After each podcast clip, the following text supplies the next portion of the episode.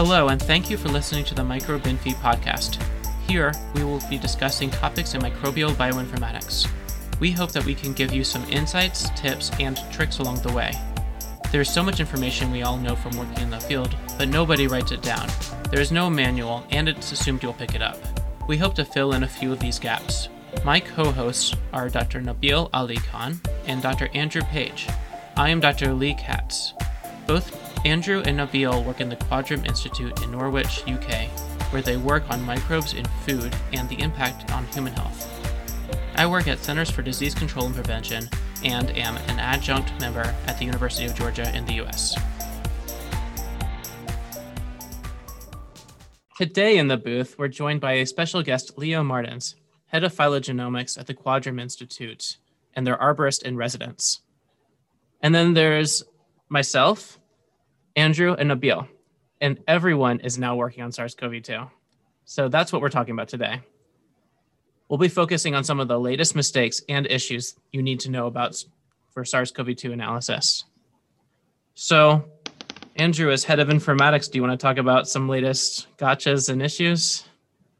So I suppose I'm going to bounce this off to, to Leo first, right? You know, someone asked me today, I've got one SNP missing and it changes the lineage assignment completely and utterly. So what is going on and what, how do different methods work? And, you know, how can I massage my data to make it look like it should? Well, I think one of the one of the causes for this might be that, for instance, Pangolin is based on a machine learning approach. It's a decision tree. And so what they have is they have a big table. So their labels or the classes are the lineages.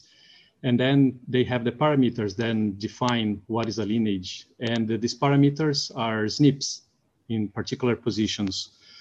If you're missing one of these or, or you know, a few of these indicative features, which are the, the SNPs, and this is going to change the way that the decision tree handles the classes. So, you know, maybe maybe your SNP is the one that defines or helps defining one of the, the, the lineage. And so by missing that or by missing a group of, of SNPs, and then it might go in a completely, uh, you know, different direction in the decision tree. There are other ways of classifying your, your sequence, but they might also be sensitive to missing data. For instance, if you have your sequence and then you search for the closest sequence in a database. So you have a database with the sequences that you know the lineage for them. So now you have your query sequence and then you ask, what's the closest one in that database? But then, of course, closeness doesn't take into account the, the, the phylogenetic position. And so maybe it's close because some, let's say, some irrelevant SNPs are the same. But that SNP that would make the difference, that is, you know, helps defining the lineage, is not there. It's, let's say, missing data. And so you might also be in, be in trouble there. Maybe the way to solve that is to actually look at your sequence in the tree. So you do an alignment and then you do a, you know, phylogenetic inference, and then you look at your query sequence where it's positioned in the tree, because uh, good phylogenetic methods, they can handle missing data better. And in this case, you would see that even with your missing data, you know, your sequence is somehow closer to that cluster that uh, is labeled as lineage something. I think uh, this is what Lama does. And you can also use, you know, if you want to do it by hand, you can do it with I Q Tree. It's like a phylogenetic placement. So you give the tree minus your sequence, and then you give the alignment with all the sequences, and then you look where it is in the tree. But I think that's what Lama does, if I'm not mistaken. I guess some, sometimes I have to admit I do this by eye and by hand and just look at the SNPs. You know, if you've got a cluster and there's something a bit iffy, I will go in and eyeball the SNPs. And that is quite useful because often you can see, okay, there's there's one SNP or two or, you know, one little region missing here and it's throwing things off, but the rest look fine. And it does reinforce that you shouldn't just blindly trust algorithms. You should sometimes, you know, go in and actually have a look, particularly if it's an important uh, sample or whatnot, or you have other epidemiological data which tells you otherwise. And yeah, so look at your data.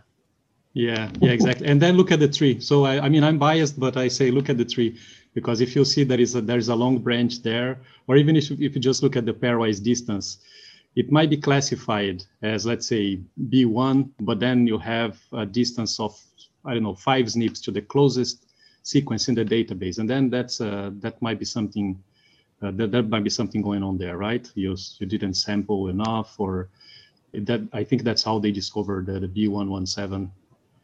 That they look at the they they they realized there was a cluster, and this cluster had quite a few SNPs compared to all the other ones that in the same in the same lineage, and some other epidemiological evidence, of course.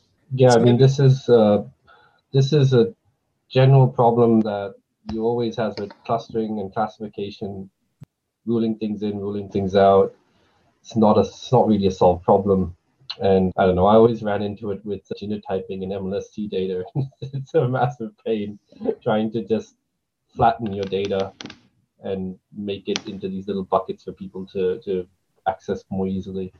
So maybe moving on to something associated, which is naming lineages. So Lee, how on earth do you name lineages? You know, are you going with the U K schemes or with the U S Nextstrain schemes or what? I think a lot of times I see the states... I'm just I'm talking about this kind of from an outsider coming in still, so I'm still learning. But it, from from the outside, it looks like the states are mostly using Pangolin or Pango lineages, and I guess we're trying to separate Pango from the animal so that we can be more proper or something. And then, and I've seen people use variants of concern also. I'm still getting into the weeds a bit. I'm, I'm figuring out for myself. How, what are you guys doing over there? We're heavily invested in the pangolin lineages, you know, since they have come from our consortium and they're awesome. But it does get kind of a bit uh, bit difficult when you get in into the constellations and mutations of concern. And then it just becomes horrific because, say, in, in the U K, you have B one one one seven, which is the, the U K variant, the Kent variant, variant of concern, blah, blah, blah. So lots of different names. But basically... Eek has independently emerged multiple times throughout the tree, which is a problem because it's not like a distinct lineage which has emerged. It is, you know, kind of multiple parallel emergences. Currently, the thinking is we'll just call it B one one one seven plus Eek, you know, is the way to describe it, you know, because you're saying it's got this mutation rather than a single point uh, mutation occurring and then it's spreading everywhere and, you know, that has some kind of evolutionary history. So it's getting more complicated by the day. So that's confusing to me. Like what, how do you call it Eek? Like where does that name come from? I've heard it a few different times, but I don't, I don't think I've heard in depth, like why it's called Eek. It's a replacement in the spike protein in the position four eighty-four from an E to a K. And then this replacement, you, you write down as E four eighty-four K. But instead of saying E four eighty-four K, you say E. You know, just look at the first one, the last one, and and you hope that there's not another one that also starts in an E and ends with a K, because then you're out of uh, nicknames. There's some collision. If it's in the in, in a P lineage, then you can call it peak. But so the thing is, is there's a difference between B one one seven plus Eek versus regular Eek. And then B one one seven on its own is its own thing as well, right? Yeah. So what I'm worried about is someone, this particular combination being flagged, and then people just looking for the spike protein mutation and then freaking out about it. It's like, no, no, no, no, it's not the right background. It doesn't it doesn't work like that. You can't just use the spike to, to name everything. Can I ask one more question? Because you're you're an arborist and, and we have you here. Yes, yes. So you could have Eek multiple times in different lineages. Are we seeing some kind of convergent evolution? Yes, I think they're not, they they don't claim yet that it's convergent evolution because they don't know what's the cause for this. But yeah, it's, it's been observed several times. I think the most recent one was, I don't know, this week, last week, they observed uh, Eek in B one one seven. And uh, if you look at this tree, there are three main lineages uh, or variants of interest.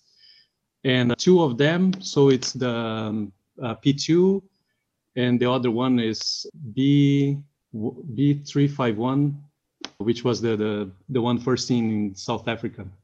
And so these two had the Eek, but the B one one seven didn't. But now this week, they found out that there was a B one one seven that has So you know it appeared again. And the other and the other two of interest, so the B one three five one and P uh, P one or P two, they also had, you know, and they are quite different. So yeah, this is a case that it's appearing again. So far, they can only claim it's a homoplasy. You know, it's appearing again and again, but they still don't know if it's because of convergent evolution or for some, you know, it's just random or drift. That's I guess going to take some time to empirically untangle what these mutations are actually really conferring for the for the virus. And there was a bit of hoopla this week in the U K where they identified lots of the B one three five one, which originated in South Africa, in the U K, community transmission. And so they've gone for surge testing, kind of going door to door, testing people and trying to kind of contain and stamp it out in eight different areas in the U K. That, it's kind of difficult.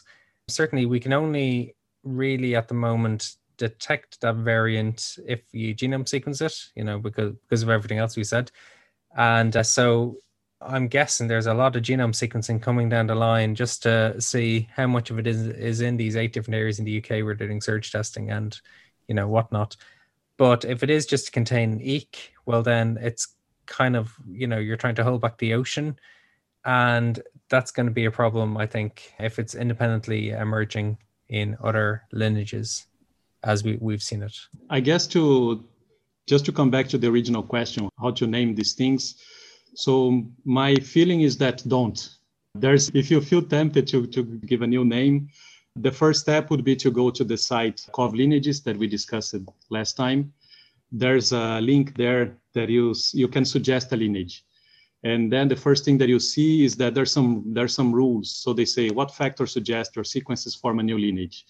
And then they say, well, you know, they might, they have to cluster in the global tree the, with good support values, bootstrap values. You also have epidemiological support, introduction in a novel in, in another geographic region, and if you if you if your new sample satisfy all these conditions, and they might think about suggesting a lineage, and then you click, you suggest to them, and in the meanwhile, I think this is what happened to the P two lineage. So the P two lineage wasn't born P two. So I think the first time when they published, I think it was in Virological, they didn't call it P two, they call it. It was B one one two eight and then Eek in parentheses, uh, you know, E four eight four K. And so if you look at the, in the first publications, that's how they referred to what we now know as P two. So I, I think I like this. I think they, they, you know, they did a very reasonable thing. So uh, I, I know the history of that, and a P two came about to stop journalists from being confused because they're. So someone had made a mistake or had misspoken, and the media picked it up, and it was like, oh, you know, there's lots and lots of what we now know as P two in the U K. You know, there's a few cases, and that freaked everyone out, and you know, the press went wild, and they had to kind of convey this message simply that, okay, calm down here. You know, it's actually something different. We're calling it this. Mm-hmm. Don't worry about it. You know, the one you really have to worry about is P one, which I don't mm-hmm. think we've seen in the U K yet, have we? Check on the cov-lineages site. No. Thank God we haven't. Yeah. So uh, we haven't seen that, and but we have seen P two. Sure, we've seen P two even in Norfolk, which is, you know, not not exactly on the routes directly from Brazil, is it? Well, you're re- our resident uh, Brazilian, Leonardo. No, no, I don't think so. So I think this the P two is the one that spread quickly in Rio, and it they it was uh, they, it was of interest because it was a case of reinfection, and then they shown that uh, I think the person was infected twice by B one one two eight, but it you know although they were the same lineage, they were quite different from each other, that I could uh, say that it was a different one. But no, I don't think there's there's direct roots. No. Actually, while you're talking about co-infections, I I read a paper the other day, and they had found lots of cases of people being infected with two different lineages. And I was like, okay, this sounds interesting. And of course, the press were were interested in it as well, and it had been w- widely reported. But I looked at the paper, and like, there's no mention of controls. There's quite a lot of C T U, C T T S N Ps. Like fifty-three percent of our S N Ps are these these S N Ps, and As as we know, these are kind of signs of degraded uh, R N A, and that sets off alarm bells to me, saying mm. that, well, maybe some of the samples, or, you know, maybe some of these mutations they're seeing are actually just degraded R N A and not a real uh, signal.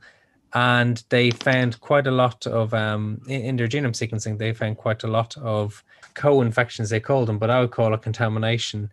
And I strongly suspect that that this group were just sequencing uh, maybe not not the cleanest, or maybe they weren't following protocols exactly. What rang alarm bells as well for me was that they have their own bioinformatics pipelines that they've written from scratch, which is always a red flag because, you know, th- this stuff is hard. There's a lot of nuances, and yeah. maybe they just made a slight little error somewhere, as well as messing up the, the sequences. I've seen some very poor quality sequences, not ours, but others.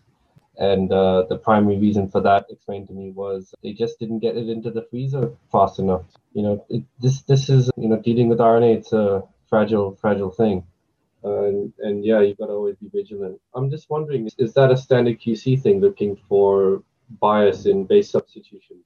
I, I always do it as a standard Q C myself, just to, to gauge, is this an extreme outlier or not? I think Torsten uh, was the one who originally told me to, to have a look at it, and he had just a very simple way of doing it. Yeah, I mean, it would be one of those things that could be nice just to bake into any any pipeline. Now, of course, C T U mutations are legitimate, and they do happen, but just not at the vast high rates that you sometimes get. I mean, we used to use that for um, ancient D N A. That's how you knew ancient D N A, because it was degraded in a very specific pattern.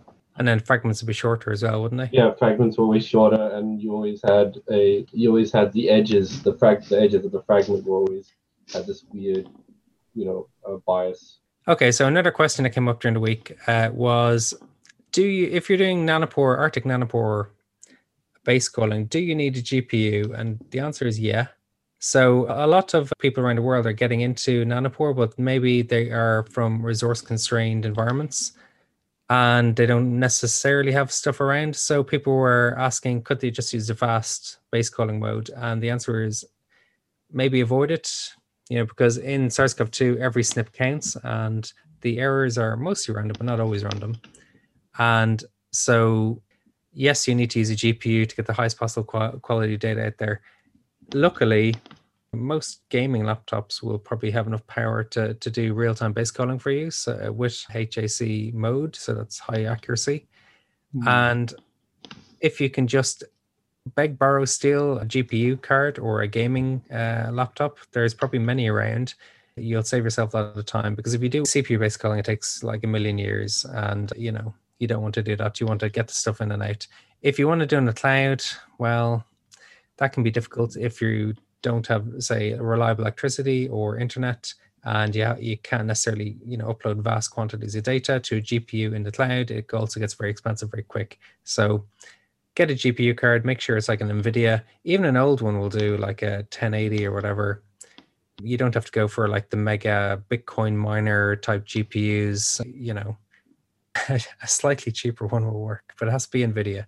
Yeah, just kick the kids off Minecraft. It actually pains me, you know. I see my kids uh, watch these YouTube videos of Minecraft, and you know, sometimes they'll pop up like the specs of the, you know, machine they're using, and it's like, my God, that, you know, that guy's, you know, probably spent two grand on a graphics card just to play Minecraft. It's like that's insane. But then I think back to when I was younger, and I was thinking, yeah, okay, yeah, I, I probably would have uh, wasted money if I'd had it, you know, on a on a gaming machine. I don't know. I used to pro- used used to have people program games onto their graphics calculators way back when. Yeah. They play some Snake on your mobile. What what happened to that? But moving on. So you've been running into some issues with logistics as well, Andrew. Yeah. So we've got a collaboration with uh, Zimbabwe, and we've been running into logistical problems because so many borders are now closed. You know, trying to send, say, nanopore reagents from the U K to Zimbabwe is quite difficult, because dry ice, you know, it lasts a, a few days, but it won't last two weeks sitting in a, in a warehouse in, in Stansted Airport, which is what happened. And so we've had thousands of pounds of uh, reagents destroyed because we haven't been able to actually get stuff, you know, urgent stuff, which we paid extra to ship, actually out to the countries we need them to, to go to. We can get dry stuff out, you know, stuff that c- can go room temperature. So we've sent out like laptops and, and nanopore device and whatever. And interestingly, logistics is just insane. Like for for shipping goods, you know, stuff goes all over the world, it seems, you know, even when you send it out the door in the same uh, in the same van.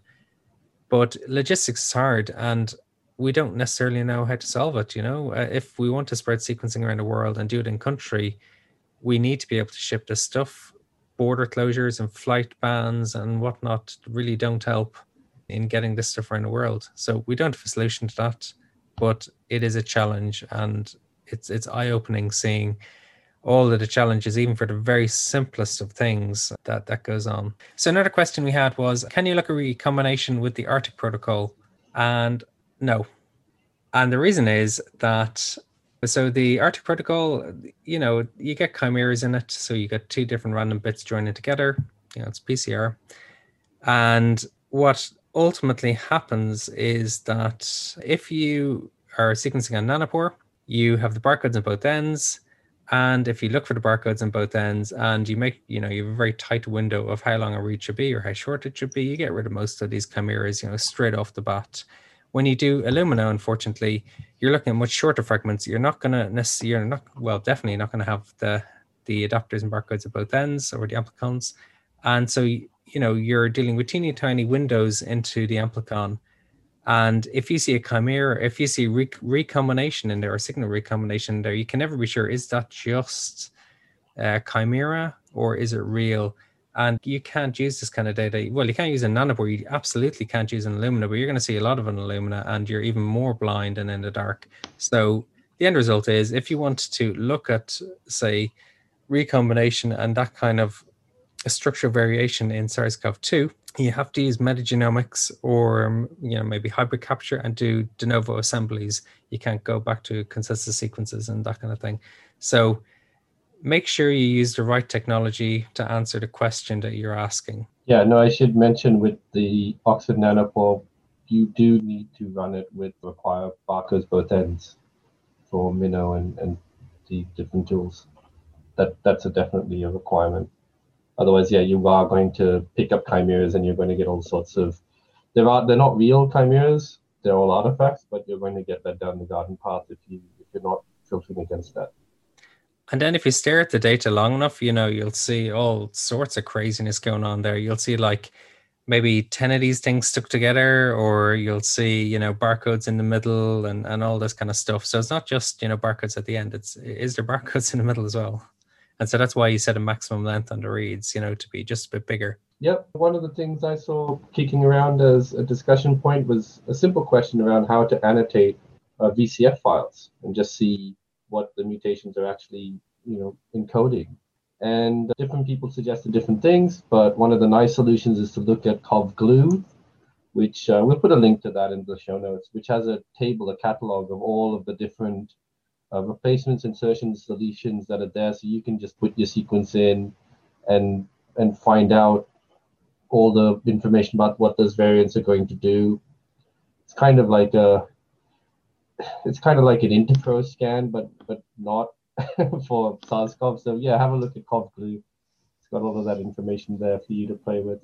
If you want to run it on your own, on your own machine, if you've got a faster file, you can put that into Nextclade. Or if you've got a V C F file, some people use SnpEff, SnpEff to, to figure that out. But, but between the three different resources, you should be able to sort of annotate your mutations without too much problems.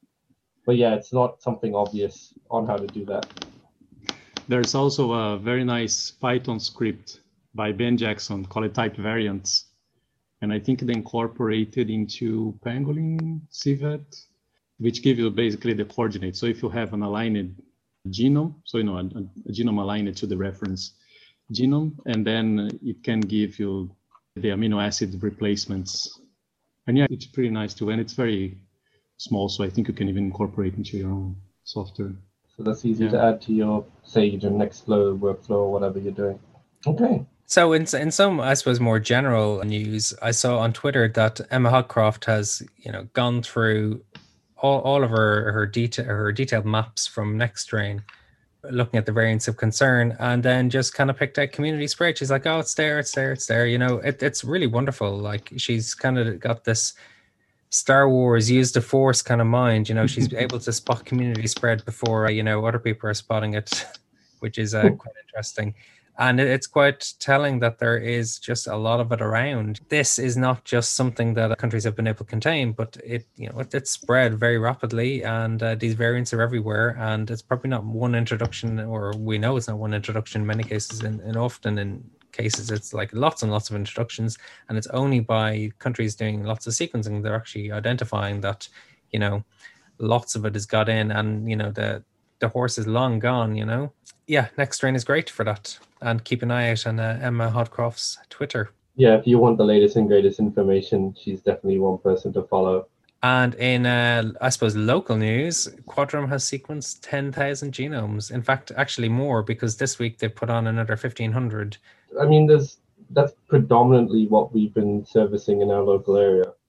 It is absolutely awful that we've gotten to that toll. But in, in terms of the scale up of the lab and the the hard work that everyone has put in, it's just absolutely amazing. So most of it has been local pillar one, they call it. So that's stuff coming through the hospitals and uh, stuff of clinical concern. And then we have some national samples. So it's when people go to drive up testing facilities, it's called pillar two in the U K. And uh, or have tests at home, they post them off. It's some of those, and then we have a thing called the REACT study as well. So that's where people, households are randomly chosen around the country, and they get them to send back swabs, and they see how much, in, in a very structured manner, how much coronavirus is out there, how many households have a positive member in them. And it's random and happens differently every every month. So, you know, you do get a very, very good idea of what's there. And so we're sequencing the positives from those so that we can now get an understanding of what lineages are there and answer questions like, you know, when was B one one one seven or or whatever it's called, the Kent variant, when did that actually, you know, start being picked up in these national surveys? And so, yeah, we'll have more answers on that in the future. Yeah, it's amazing looking back. Remember, I don't know, maybe this time last year people were saying, uh, this doesn't change very much. Why why bother sequencing it at all? Well, actually, I said that as well at the time. It's like, well, you know, do we really need to sequence it? It's not changing much. Yeah, how wrong I was. Well, we're thinking actually maybe it might help with stamping out outbreaks, you know, little outbreaks that might bubble up, you know, later on in the future. We didn't necessarily believe that it would be just this kind of car crash it is. But there you go. Yeah, it's one of those things you hate being wrong. And... well, we should end on a on a happier note, so we'll switch over to this article from Nature News.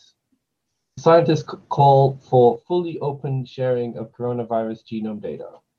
So that's a little op-ed piece that they that yeah that's up on Nature News. Pretty much asking that everyone do the right thing and get the data out as quickly as possible so we can get on top of this.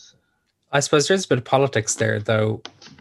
In that, you know, you have the competing databases, I N S D C, which is uh, N C B I, E B I, and D D D J B. D D B J. Yeah. yeah, sorry. And then you have GISAID, which is uh, run from Germany. And so you have these competing, I suppose, ideas, fundamental ideas. You know, GISAID, uh, I suppose, protects the data a little bit more and, and has more built-in protections. The idea being that it makes it more likely that hesitant people will be will share data. And then I N S D C is very much uh, more C C B Y, so it's like, you know, let's just share data as quickly as possible and make it as open and easy to share, which is great. So my only concern is that I N S D C is a bit slow at actually getting data out there, so it's not necessarily um, as useful for public health uh, surveillance. Great for retrospective academic research and for going back later, but certainly it is a little bit of an issue, and that's why people are continuing to use GISAID.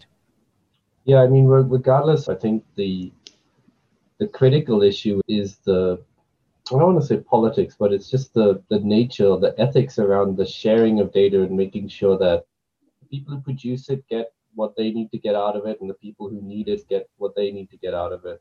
And in a way where everyone can can be happy and interact with each other. I mean, we've had that luxury in COG because it's all within a consortium that we're able, the rules were established of who can do what, and everyone is able to speak sort of in a safe space. and everyone kind of knows each other and it's all sort of nice. But in an open world, like we need to have those sort of, we need to have a kind of generic framework like that where we can put our data out there and know that it's going to be used uh, correctly. And I mean, it's not just a thing of being scooped, it's a thing of, I can't imagine if we put out some genomes tomorrow and then someone else used it in an analysis which said something horrible, and then people come and point at us saying like, well, you guys generated this data, so you're the ones responsible for this work. Like, no, that's not, that's outside of our remit of, of us putting the data out. You know, these sort of questions are, it's a difficult problem of, of sharing data. So um, maybe to give you an idea, uh, I looked at twenty-five papers recently and fifteen of them don't have any raw data available, like raw reads. That's just insane. Like, that's a very low percentage. And if you don't have the raw reads, you can't really reproduce any results. You know, you, you have the genomes, uh, the consensus genomes or assemblies, but those aren't necessarily correct, or, you know, methods slightly change over time. So you really need to go back to raw data, and to have such a tiny, tiny percentage being reproducible is just shocking. So, and GISAID has only the consensus sequences, right? So that's yeah. that's one of the issues that they could talk on the paper. Now, you you think that everyone uh, submits to GISAID, but no, unfortunately, there is a a sizable percentage. It's about twenty percent of studies that I I've seen don't actually even bother to submit to to GISAID, and we found that as well with some countries who've approached us for help. You know, they're sequencing, but they're not actually making the data public. So they're they're taking all the data that everyone else in the world is producing to provide context for them and lineages for them, but they're not actually sending it back the other way, saying, well, this is what we found as well. So, you know, it, it works both ways. I'll, I'll get off my high horse now. Yeah, I mean, not putting the not putting any data out is just not odd. Sorry, I can't. I I'd like to play the side of people's privacy and and them get and people and protecting people who generate data. That's really important. But if you're not putting anything up and then expecting us to help you, well, sorry. Anyway, on that note, we should probably wrap up. Yeah, so that's all the time we have for today. Uh, we've been talking about some of the latest tips we've picked up about SARS CoV two analysis, and hopefully this catches you up as well. And uh, yeah, so special thanks to Leo for joining us today. Yeah, and you. we'll My see pleasure. you all next time. Thank you all so much for listening to us at home. If you like this podcast, please subscribe and like us on iTunes, Spotify, SoundCloud, or the platform of your choice. And if you don't like this podcast, please don't do anything. This podcast was recorded by the Microbial Bioinformatics Group and edited by Nick Waters. The opinions expressed here are our own and do not necessarily reflect the views of C D C or the Quadram Institute.